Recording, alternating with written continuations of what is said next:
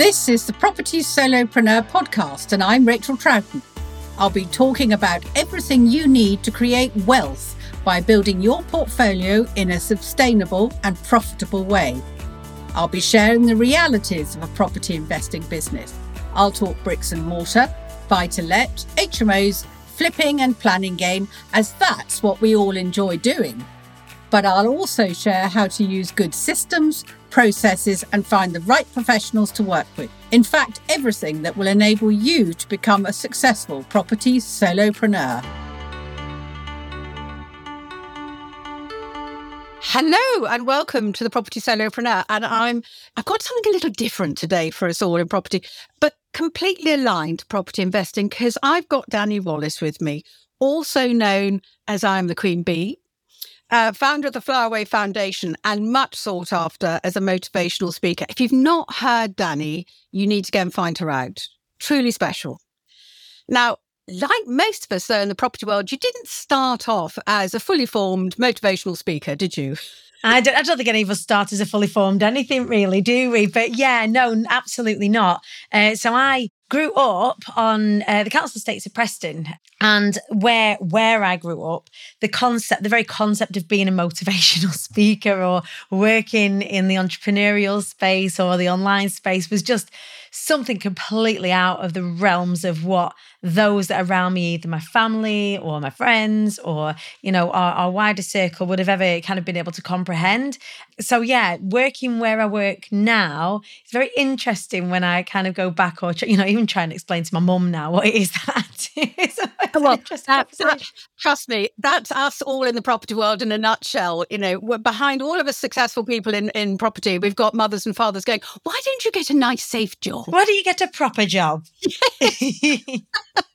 but you had a talent, which is, and still is, which is singing.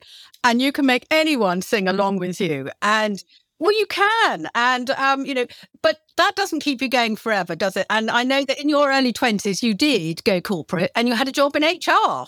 I did absolutely. So yeah, essentially, it's 16. So the way the way that I grew up was it was quite chaotic. So like I say, growing up on the council estates, in my house particularly was generational domestic abuse, and but not just my mum and dad, but sort of side to side, the the cousins, the aunties, the uncles, the grannies, the granddads, meant that by the time I kind of got to 16, I was like, I wanted to just get out of there, just uh, get as far away as I could. And I was very lucky that I was able to sing. But as we said, it wasn't a proper job. So in my early 20s, I, after singing all over the world in some fabulous places, I came back to put down some roots because that's what you meant to do, right? You meant to have a proper job and get married and have kids and buy a house and all of that sort of stuff. So I did. I worked in the HR facility for some wonderful, wonderful brands, Jaguar Land Rover, Carphone Warehouse, some government contracts. And I worked within learning and development. So I took everything that I knew from the performance space and moved it into the training room. And then everything that I learned from the training room and the performance space, I then moved out into my business. So it was, it took me a while to get there, but eventually I've been able to sort of amalgamate all of my skills that's what we all do. But you you know when you had the corporate job you you then became completely normal compared to what we all are now in that you had the house and a mortgage and you had a husband and you had children. So completely normal. They actually what most people aspire to. Right. The the kind of the stereotypical I was I was setting myself up to try and create what was expected of me. And the problem with somebody like me is that and Rachel, we've been friends a while now. I'm somewhat of a hurricane. Um, and the the norm isn't really something that I find very comfortable. But because everything had been so chaotic in in my growing up. By the time i got to sort of being a young adult early 20s i really wanted to generate what I or what would be perceived as success. So I was the first of, you know, my cousins that were able to purchase their own house, you know, had a really good job and didn't quite manage to get married. There was this husband-shaped hole that I kind of stuffed with the first kind guy that came along, God bless him. And he just wasn't ready. He wasn't ready for life, certainly not life with me. And we had my youngest child, Eli. And not long after that, he kind of well, it was three months after we sent the invites out to our wedding and three months before we got married. Um, he just woke up one morning and he went, I don't I don't want any of this. This is too much for me. I don't kind of want that normality of life. I don't feel ready for it. And even though I wasn't in inverted commas ready for it, I was trying my best to just make that happen because that was a measure of success. Owning a house, measure of success. A wedding, measure of success. Having a baby with somebody that you love, measure of success. And what I failed to realize at the time was that measures of success don't necessarily need to be external. But that was a long time before I started to do any kind of serious work on myself, my own personal development, my own healing, my own trauma, all of this sort of stuff. So, very quickly after that, I found myself in a position whereby uh, I had an intimate partner relationship that resulted in quite significant violence and emotional abuse. And then after that, because of the financial abuse that happened within it, I lost the house and became homeless. So there was this sort of cookie cutter lifestyle that I was trying to desperately squeeze myself into. And for all I tried, I just didn't quite manage it and found myself in this really terrible situation. And of course, not only was it a terrible situation, but actually, in the eyes of anyone who invests in property, you were untouchable.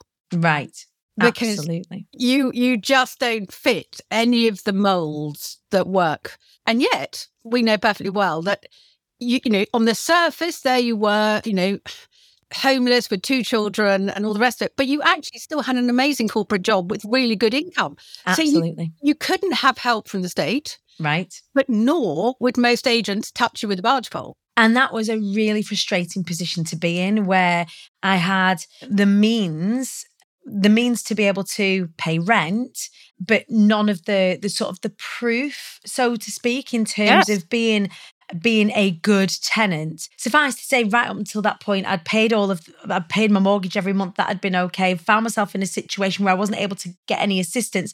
But then once we'd sort of sofa surfed for a little while and got my finances back together in a stable situation I'd failed every single credit check, you know, speaking to any agency, they just wouldn't touch me. And we was hey. very, very, very, very lucky that we knew somebody that had bought a house and who knew who I was as a character, knew who I was, you know, as a trustworthy payer, who al- allowed me to to go into the, their property and look after it and be a tenant for their property. I was very, very lucky and very fortuitous to be to know somebody like that. And there are so many and uh, hundreds of thousands of people that found themselves in a position where they just don't know somebody right. who who has those properties or who you know how they where they can prove themselves in such a way. So I you know I thank I thank God every single day that you know we knew somebody well I think we could have that conversation with. Absolutely, and I think that's that's going to be more and more difficult because as the government try and professionalize being a landlord more and more the more of us have to go and put our properties with an agent. And of course, an agent is going to streamline. Of course, they're going to always take the tenant that fits all the boxes and everything else for so many right reasons. But it is actually the individual landlord, the owner, you know, the manager who does it himself, who will continue to find people like you. Uh, and that, you know, I think that you're just rather proving the point that more individual landlords should take a chance on people like you. Right. And I totally understand, you know, I, you know, I've managed to completely turn my life around and, you know, bought a beautiful property myself now and I kind of come through things. I'm sure we'll talk about that. But yeah. actually, being that tenant that was considered risky, even though I knew I wasn't, like I just needed somebody to take a chance on me, allowed me to build foundations on which I've been since be able to create, you know, multiple six figure business, being able to, you know, take my child out of education and have them tutored privately because full time education wasn't for them, been able to support my kids to do any number of things. And had that landlord not taking a chance on me, I dread to think where we were at. I mean, I'm quite scrappy. I would have survived, but would I have survived? as would easily. Yeah, exactly. Would have been more difficult. It would yes. have been more difficult to have thrived in the way that I did and would have taken me even longer. Um, you know, I wasn't able to go into refuge. I wasn't because of what I was earning, because of because of what I was earning, I wasn't considered for a council property. If I was considered for a council property, it was in a really quite problematic area that you know, I really wouldn't have wanted to bring my children into. And yeah, I was just, I was very, very, very lucky. And I guess it was worth taking a chance because, you know, that we was able to live there for 10 years quite happily, paying our rent, never missing a rent, making sure that the house was looked after uh, to a point whereby, uh, you know, we redecorated all the way through when we handed the property back over. You know, they didn't have anything to worry about for 10 years. They just. Absolutely. And and fun enough, um, because we were talking earlier, and when I first met you, and I was saying that this one of the reasons I wanted to talk to you was that I have had agents who have said, no, we can't have them. That they're a difficult tenant, and of course they wouldn't have been. And I did once follow the advice of a, of an agent and evicted my vulnerable tenant, whose husband had found her. And we were talking about this before. And of course, actually, the problem wasn't the tenant right. the problem was the husband, wasn't he, who came along? And we were also talking about the fact that the reason why this family suddenly came to the attention and I had to evict them was the husband had kicked the front door in, which had been a marvelous new, brand new, shiny PVC door, all bells and whistles from a well known brand. Well, it didn't survive five minutes when he started k- kicking it in. And I learned two things from that. One, that particular amazing PVC door really wasn't worth its salt. But five minutes, it really wasn't going to be safe. So I upgraded my front doors and they are now all double skinned with a concrete sort of iron slab in the middle. You can't kick them in.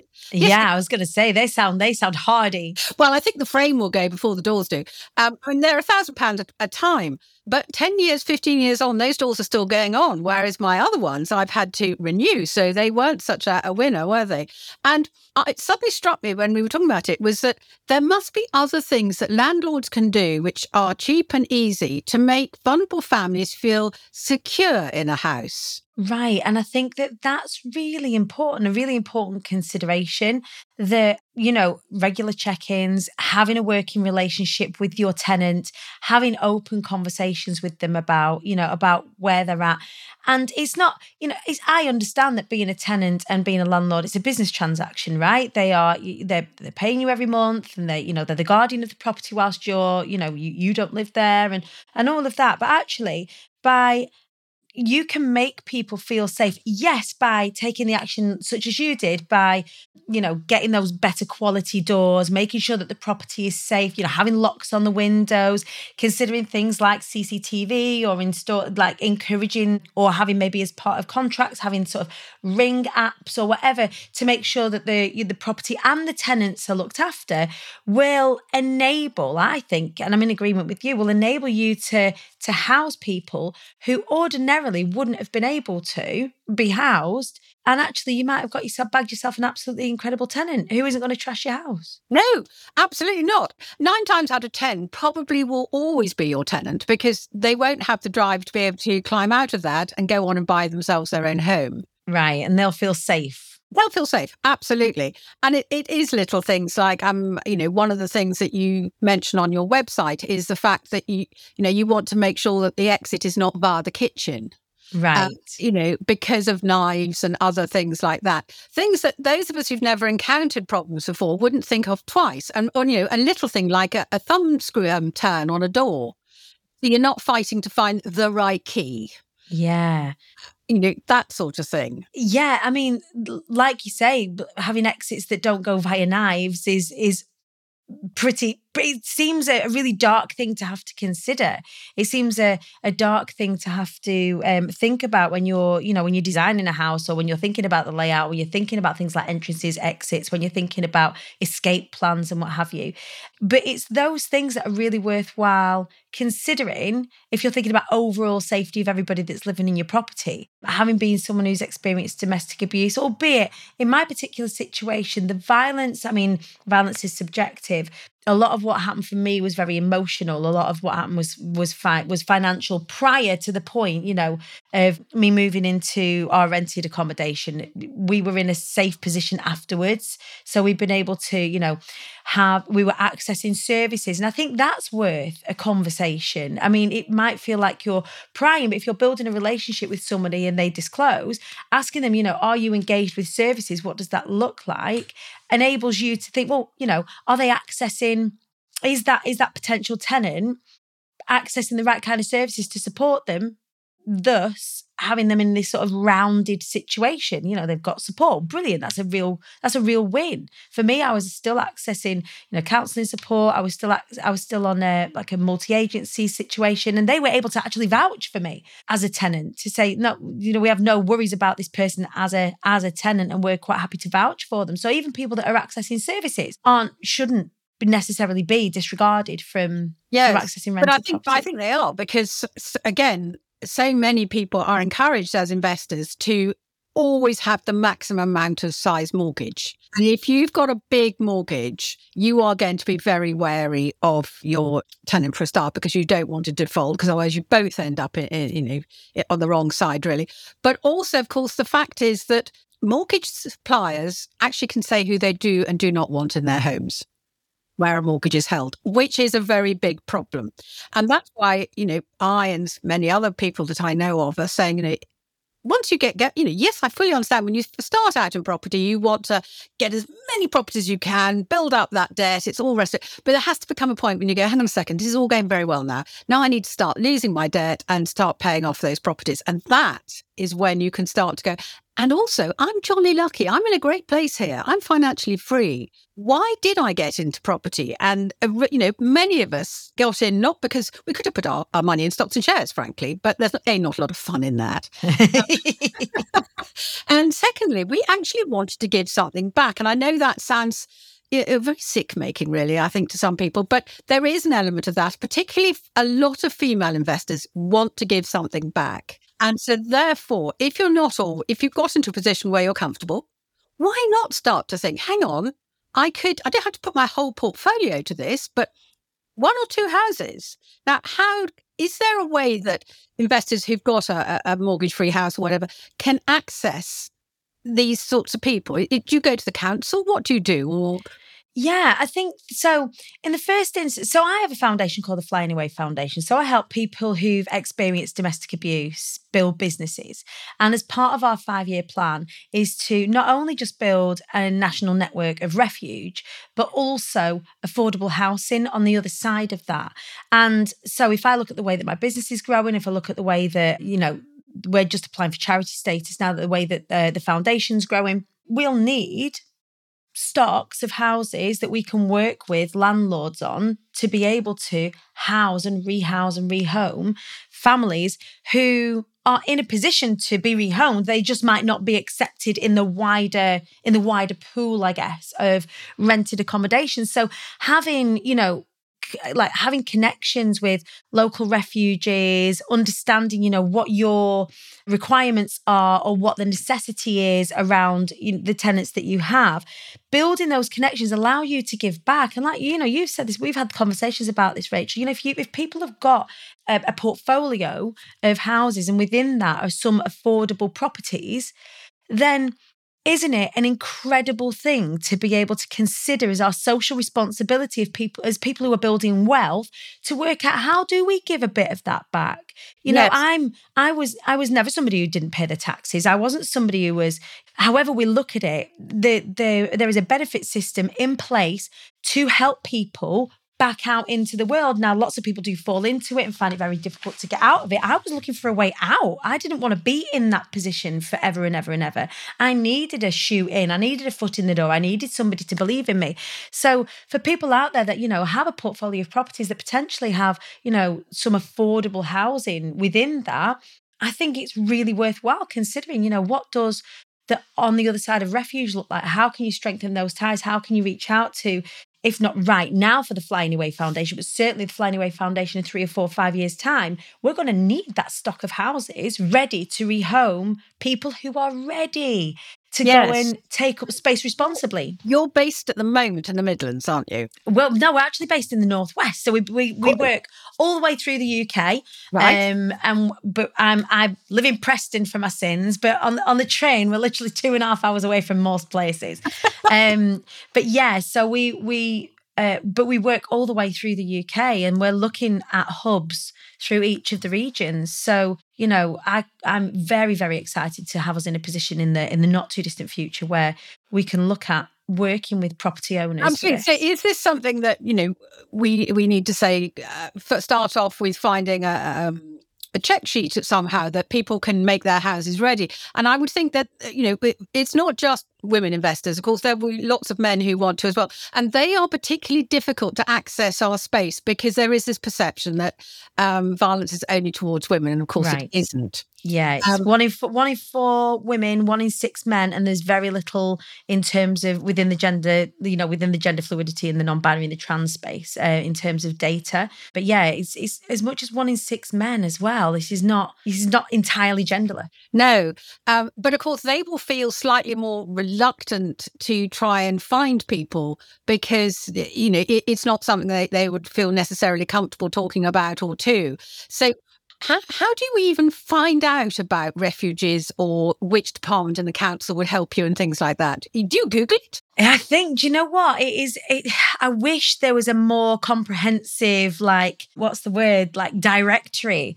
Uh, but as with most um, services, outside of the sort of the direct home even even even within the homeless sector every region, every council works in silos. I wish it didn't. I wish that wasn't the case. I wish that everything was sort of on a national network. Uh, however, what we often find regionally throughout the UK, indeed the world, is that there will be initiatives that are set up locally because someone's much the same way I've done with the Fly Anyway Foundation. There'll be initiatives that are set up locally and then they sort of grow and they grow for the area. So Calico is a, a perfect example of a national network. Um, SafeNet is another example of a, of a national network, uh, but that have all started out sort of regionally and have started to branch out and branch out.